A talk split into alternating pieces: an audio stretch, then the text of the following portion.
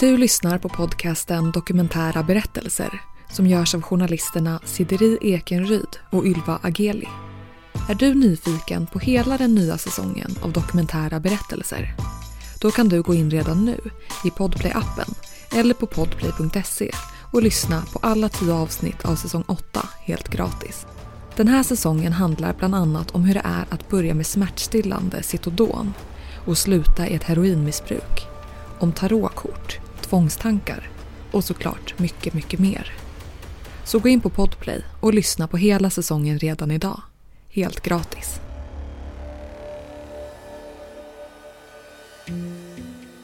Det här är den andra av tre delar om livet i munrörelsen. Petra har precis blivit rekryterad och besöker ett läger för medlemmar utanför San Francisco på 80-talet. Och man såg i ögonen också på vilka som hade varit där länge. Det syntes till slut så bara, åh den där tomma blicken, ja. Och så kommer vi höra hur det är att vara medlem idag av Hans och Lorentz som är medlemmar i Familjefederationens kyrka i Sundbyberg utanför Stockholm. Jag var kär i första ögonen, alltså min fru var inte riktigt redo. Men hon accepterade, ja, men jag accepterar, sa hon. Så vi fick träffas och diskutera, så det är inget tvång. Han, han matchade ihop mig med, med eh, min fru då, som, från Argentina och eh, då, ja, då, då satte vi oss ner och pratade. Peter Åkerbäck, doktor i religionshistoria vid Stockholms universitet, ger oss bakgrunden till vad tron går ut på och matchningen av man och fru inför giftermål. Moon själv, när rörelsen startade, var ju han som matchade ihop människor. Eh, och nu har han, så att säga, han finns ju inte längre, men långt innan det så, så lämnade han över den bollen till, till föräldrarna och sa att ni ska, ni ska se till att göra det här med matchningen, så att säga.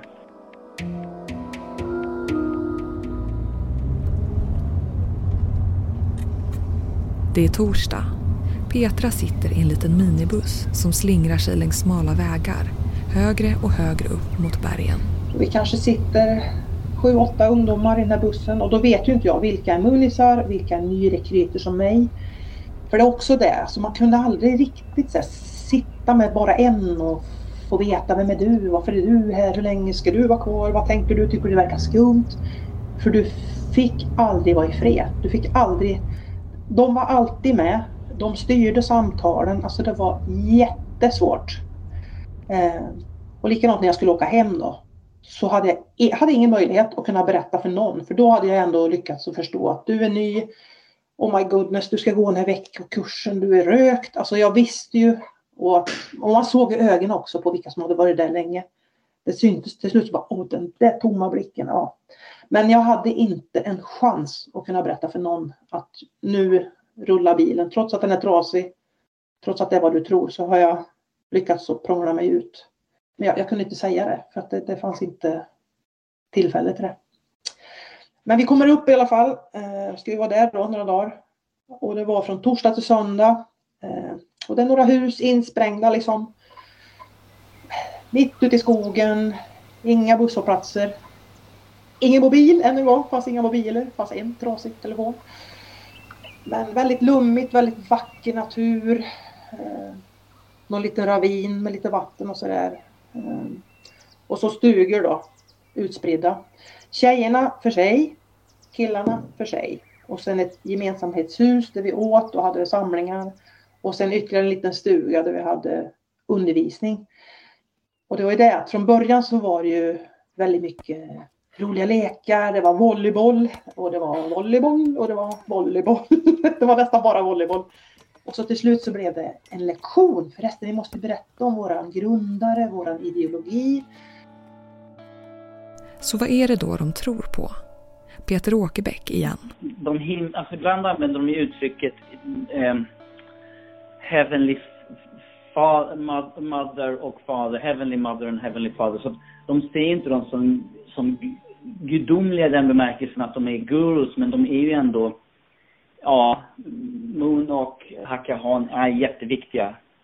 De, de himmelska föräldrarna så att säga. De är ju utsedda av Gud att, att föra mänskligheten framåt.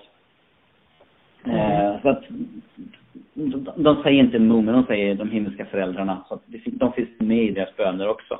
Och nu är det ju intressant därför att eh, Hakahan har ju äntligen, efter Moon dör ju 2012 Och nu har hon äntligen lyckats få lite grann ordning på, på sin, sin, liksom, sin egen, på vem hon är och hur, hur liksom, det har fått en slags fortsättning. Eh, som jag håller på, jag har skrivit lite om det, men jag tycker att det är spännande. För det är inte så många gånger i historien vi ser att en, en, en rörelses så att säga, grundare går bort och att frun tar över och får styrsel på det. Det, det har inte hänt jättemånga gånger. Eh, men det har hänt här och det är väldigt spännande. Och Hans och Lorenz som är medlemmar idag. Hur ser de på tanken om att Moon och hans fru ses som de himmelska föräldrarna? Vi hör Lorenz berätta. Jag uttryckte mig själv till min mor när jag var ung att när hon var lite så här på mig, du måste, för hon kom och besökte mig i Amerika och då uttryckte jag mig väldigt klumpigt då. Och då, då blir hon väldigt sårad. Och det, så jag vill säga också att andlighet, det här religion handlar ju om att man utvecklar djupare förståelse vad det handlar om. Men det har ju aldrig han har sagt och aldrig menat att han som föräldrar ersätter mina egna föräldrar. Så har det ju aldrig varit förståelse. Det är, det är en misskonstruktion. Så kanske till och med en del medlemmar eh, liksom i början eh, har den felaktiga konstruktionen. Det har jag, ska jag säga, det, aldrig, det handlar mer som en modell, liksom, hur man ska vara på något sätt. Liksom. Och det handlar egentligen då att, att du lever centrerat på Gud i ditt liv. Liksom. Och, och jag vill också lyfta fram en annan sak. Att Religion är ju separat från vårt samhälle. Är mycket, va? Så även för troende människor. Kyrkan är något som du går på, du gör vissa ritualer separat. Hela poängen med vår teologi ska jag säga är att det ska inte vara separat. Du ska liksom ha Gud med dig i ditt dagliga liv. Och det här är ju ingenting nytt. Det finns ju i många olika, har jag sett, men det är väldigt, ska jag säga, bärande sak för oss också. Så att även i ditt äktenskap, du älskar din fru, du har dina barn, men Gud ska vara närvarande där. Och det är det som är poängen då när vi kallar för sanna föräldrar. Det är inte att mina egna föräldrar är falska, utan det handlar mer om din attityd och, och, och att de är en slags modell. Sen, sen, för jag har ju också egna barn. Och, och så det, det, är som katoliker pratar om prästen som fader och så. Det, det, är inte en ersättning, det är inte en konflikt däremellan. På lägret är de omkring 20 personer. En del nyrekryter och en del som bor där permanent. Petra och de andra spelar volleyboll. Men allt eftersom timmarna går vävs det in mer och mer undervisning. De ändå någonstans vill ju säga att de är en biblisk, att de har en biblisk inriktning. Att, att Bibeln ändå är boken de använder sig av att, det, att de är kristna. Det är därför det heter Unification Church, alltså det är en kyrka. Och eh, sen använder de någon slags twistad logik. Det enda jag vet är att den här stackars whiteboarden där framme, den var helt fullklottrad. Alltså den där eh, predikanten eller läraren, han, alltså han pratade, hörde i huvudet på oss. Eh, och han använde logik och det kunde vara så här som att ja, Jesus kom för att ta bort världens synd, eller hur? Ja, Okej, okay. finns det synd kvar i världen? Eh, ja, okej, okay. alltså misslyckades Jesus.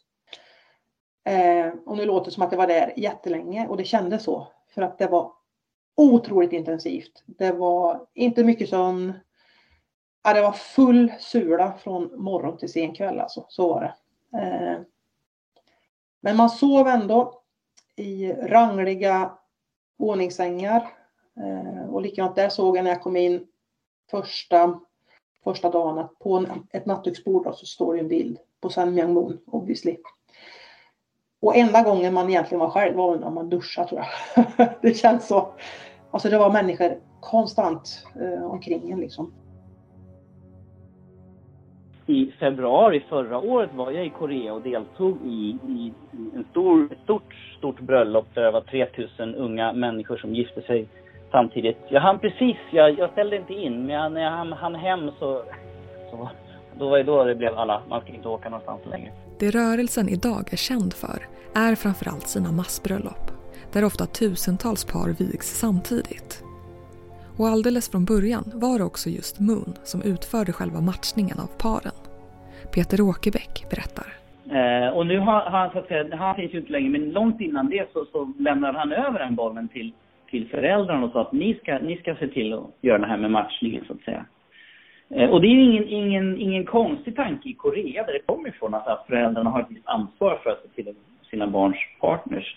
Eh, men det blir lite konstigt för oss när vi tänker att vi ska välja själva helt och hållet.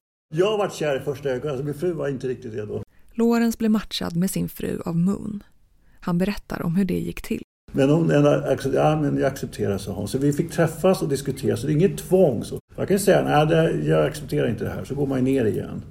Så det är, det är nidbilden. Men i vårt fall så accepterar vi båda varandra. Sen har man en provperiod och sen så kan man efteråt diskutera, att det kanske inte funkar trots allt. Liksom. Hur lång är provperioden? Ja, det kan vara väldigt olika. Det kan faktiskt vara några år, kanske någon månad, någon vecka. Så där. Väldigt olika. Ja, för dig var det någon vecka då? För mig var det en vecka då.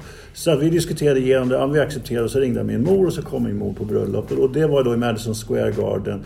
Då, då, så, ja, så, så det var väldigt spännande och dramatiskt. Och det var ju då jättemycket, vi var ju 2000 par och det var mycket åskådare. Det var ett mycket stort, för det här var ju väldigt stort också i USA och uppmärksammades mycket diskussion kring det här. Men det var en rolig rubrik i New York Times. Så det sa 2000 say yes.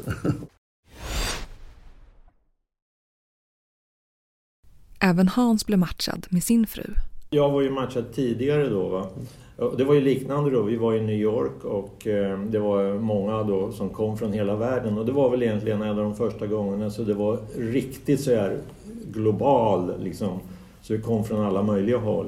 Och eh, eh, ja, så eh, det är ju som Loren sa, man, man, man får ett förslag då. Va? Eh, vi var ganska många där. Och eh, ja,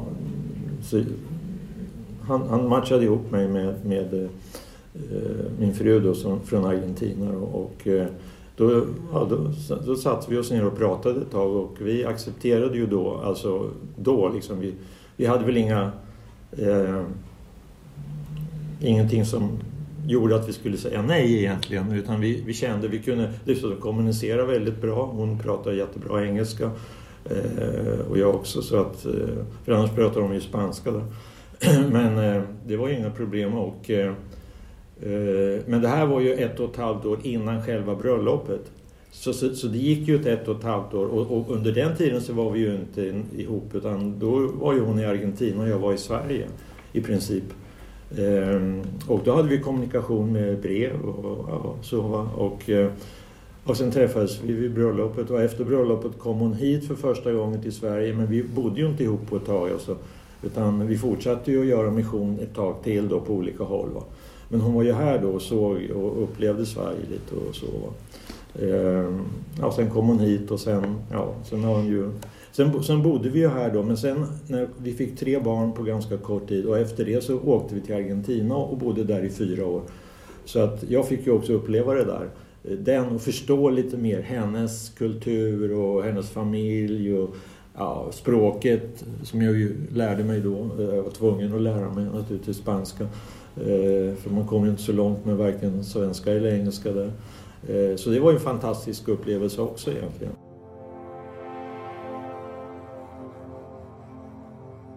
Vi läser mer om Hans och Lorens kyrka på deras hemsida familjefederationen.se. Under vanliga frågor och svar beskrivs hur en sann familj är. Nämligen att sann i den här bemärkelsen betyder som Gud hade tänkt sig. Och vidare. Gud har skapat man och kvinna. Alltså är den bästa avbilden av Gud en sann man och en sann kvinna. Barn som föds in i en sån familj kan mycket tydligt förstå Guds natur och hans kärlek genom att direkt uppleva sina föräldrars kärlek. Jag har fyra barn och eh, de är med liksom men de, har ju, de gör ju helt sitt civila liv liksom så att folk utifrån de vet ju inte om det eller de har bara sin standard så, lever så liksom. Och, så. De är inte ute och missionerar eller ska åka ut i världen och De har gjort det. En av dem var med på en sån här, vi har en sån här ungdomsgrupp liksom. Det är typ mormonerna har någonting sånt. Eh, så en av, eh, bara faktiskt en av dem eh, har, har gjort det fullt ut. Men alla har ju varit med i liksom olika aktiviteter och vi har vårt Ja, de har varit i Korea exempel. Vi har ett speciellt liksom, workshopcenter i Korea. De, vi har workshops i Sverige också. Så, så att de är en del av det. Liksom. Skulle du säga att de är troende eller bara att det bara finns där? Vet, precis som det är i vanliga familjer. Man ja, firar julafton ja, men man inte... Bra fråga. Eh, jag skulle säga att de är, ehm, eh, de, jag skulle säga att de är troende men det kanske inte är alltid på den där nivån. Lorentz har alltså fyra barn i rörelsen och när vi spelar in den här intervjun ska två av hans döttrar gifta sig genom en ceremoni med välsignelse på länk med Sydkorea och internationellt. Det finns, jag har ju intervjuat massor med ungdomar nu, de är inte heller, de är rätt duktiga på att, att skaffa kontakter de också. Eh, inom rörelsen. De åker ju på mycket sådana möten och de är internationellt och så, så att, så att de, det kan ju hända ibland tror jag att de också lämnar förslag till sina föräldrar. Peter Åkerbäck, som själv nyligen varit på ett massbröllop i Sydkorea, berättar om sina intryck av ungdomarna som matchats ihop. Nej, de var väldigt förväntningsfulla, tyckte det skulle bli spännande. De hade ju, en del av dem hade ju aldrig träffat sin maka eller make förut, utan de hade ju bara chattat online och sådär. Så det är faktiskt arrangerade äktenskap. Eh, då.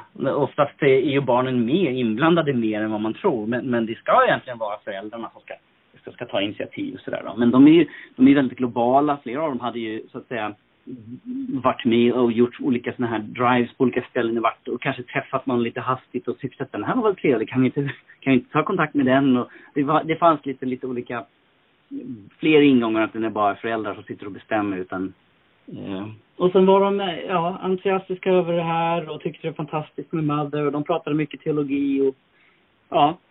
Det kan ske på lite olika sätt. Eh, ibland är det någon man känner, man träffar någon och så. De kanske faktiskt... Eh, ja, just det, min ena dotters fall var det faktiskt så att hon själv föreslog en person. Och eh, då kände jag så att okej, okay, och då kontaktade vi deras föräldrar. Och sen så eh, har de fått gå igenom en person, vi träffats tillsammans och sen har de fått träffa varandra, lära känna varandra djupare för de har redan träffats varandra tidigare och, och, och, så. Så hade kommunikation så har de kommit fram till att ja, vi, vi, vi känner för det här. Och de är också med i... Just de är båda, eh, båda med så ska jag säga. Och den andra dottern var nog lite mer så att då såg jag på en lista som vi hade på internetsida så. Och då kände jag för den här personen och rekommenderade det och sen så hade vi kommunikation med deras föräldrar och sen så har de själva haft lång kommunikation med varandra och diskuterat och känns det här rätt och inte. Min dotter har faktiskt varit i kommunikation med andra tidigare. Han har också varit i kommunikation med andra tidigare. Så det är men det är viktigt att de är väldigt ja. involverade i processen ja. jo, och att det inte alltid blir så. Som och det är helt okej. Okay. Ibland sker matchningen via en hemsida, berättar Hans. Jo, men, men jag tänkte det här med en webbsajt är ju bra då liksom för att där finns ju då, då kan man ju också eh, ja, söka över hela världen egentligen. Eh, vilket ju, ja, jag, jag, tror, jag tror ju dock liksom om, om jag ska vara lite sådär, säga att som jag sa tidigare, det här med mötet mellan öst och väst är ju inte helt lätt. Va? Så att, att eh, eh, alltså man ska ju inte begränsa, men, men det är ju samma sak igen. Va? När man, när man sätter upp sig där, då skriver man ju vad, vad vill jag egentligen? Vem Kan jag tänka mig att gifta mig med någon från Afrika eller från någon annan ras eller så vidare. Mm. Eh, och så vidare. Och, och, och, och då, eh, alltså, kan, kanske jag skulle säga att ja, alltså ändå lite för att göra det lite enklare kanske att det är lite enklare om man är från samma kontinent åtminstone. Alltså, man ska ju inte begränsa sig, va? Men, men jag tror ju att det är så i alla fall. Mm. Eh, och vi har ju de här webbsajt, men så, så, alla vill inte stå där. De känner liksom att det är någon eh, marknad, liksom. jag vill inte stå där. Va? Och då får man ju söka liksom, med kontakter på annat sätt ja. i så fall. En sak som jag hade hört om innan jag gick in förstås. Tillbaka till Petras berättelse och hennes erfarenhet av helgen med munrörelsen. Det är jättevanligt inom mind control eller att det här med att bryta ner en människa. Eh, det är ju love bombing. Det är ju jättevanligt. Det var väl lite grann det jag själv fick erfara på Livets Ord faktiskt. Eh, så kanske, sen vill jag gärna fortfarande tro att det var genuint, att de faktiskt tyckte om mig på riktigt. Men eh, inom, när jag var uppe i bergen där så blev det jättetydligt. För de märkte, alltså jag var ju tvungen, eller jag ville ju hur ska jag säga, jag, eftersom jag visste att jag skulle ut på söndagen så kunde jag inte gå all in och bara anamma allt och tycka allt var underbart. Eh, för jag ville ju inte gå påbyggnadskursen så jag var tvungen att ha en viss reservation och det här märkte ju de rätt så snabbt. Eh, så redan, nu ska vi se, jag kom dit på torsdagen, fredag, man säger på fredag eftermiddag någon gång när jag kom upp till min, mitt logement, min säng där. Då har vi haft någon diskussioner igen, jag har ifrågasatt och inte förstått så att säga. Så kommer jag upp till mitt logement och på sängen där då så ligger det ett kuvert. Eller ett litet brev. Och så står det mitt namn, så Petra. Jag har kvar det fortfarande. Ja, hur eller hur, när man öppnar upp det där A5-bladet så står det ju så här. Hej Petra, du är en fantastisk person och du förgyller verkligen lägret. Lägret blir helt annorlunda med dig här. Tänk vilken gåva att få lära känna dig. Lovebombing. Ja, jag kan säga den, den, var, den var tung var den. För jag, vet, jag visste ju så väl. Det är inte personligt utan det här är ett sätt för dem att bryta ner mitt motstånd. Så det, ah, det fick man bara försöka skaka av sig liksom. Eh, och se igenom. Och sen, nu vill jag koppla tillbaka till det där med avhopparen som hade haft en dröm. För det här var, jag, jag ja, det här var superskumt. Eh, det var inte många timmars sömn. Men lite hann man ju sova. Och en natt, jag vet inte om det var natt till lördagen eller natt till söndag till sista dagen där.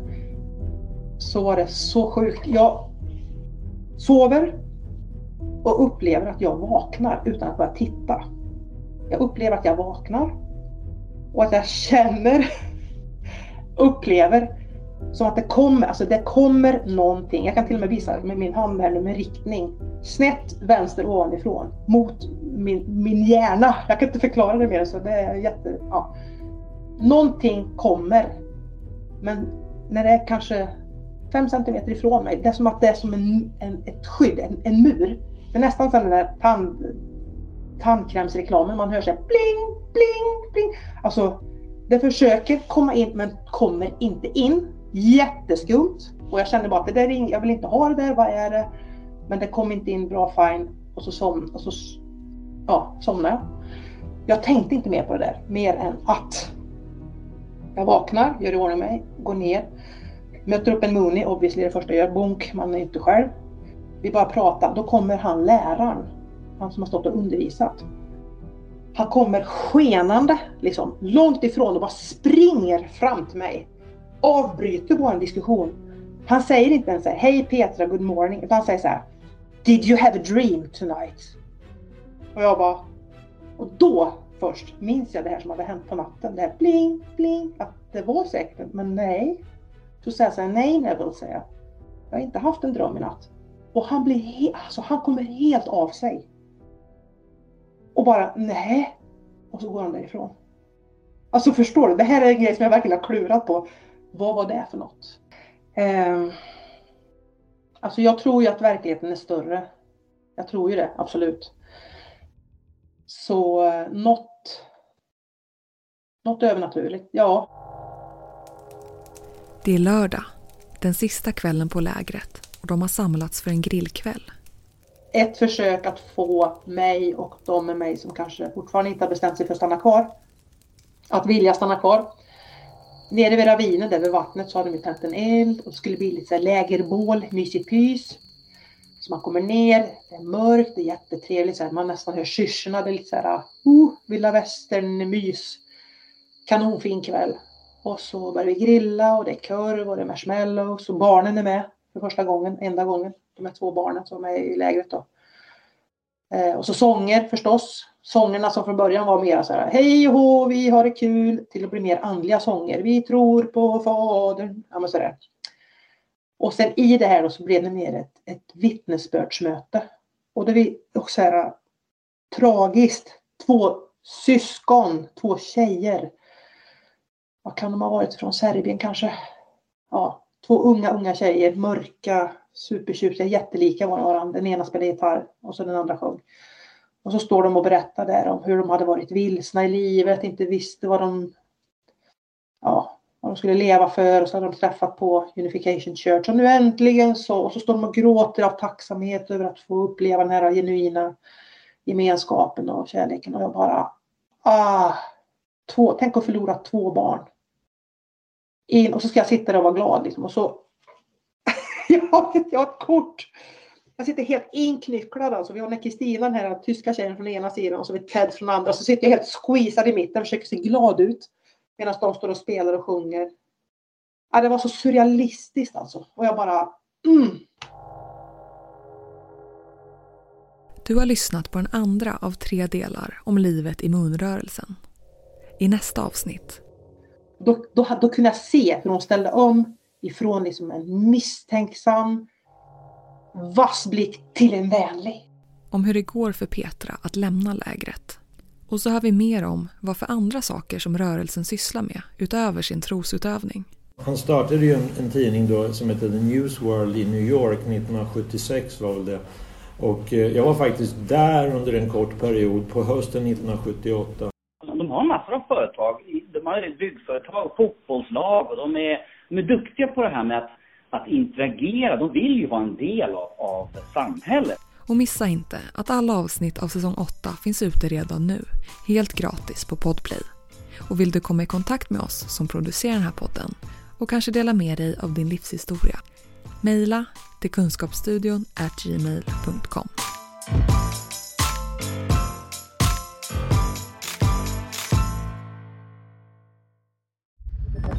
Podplay, en del av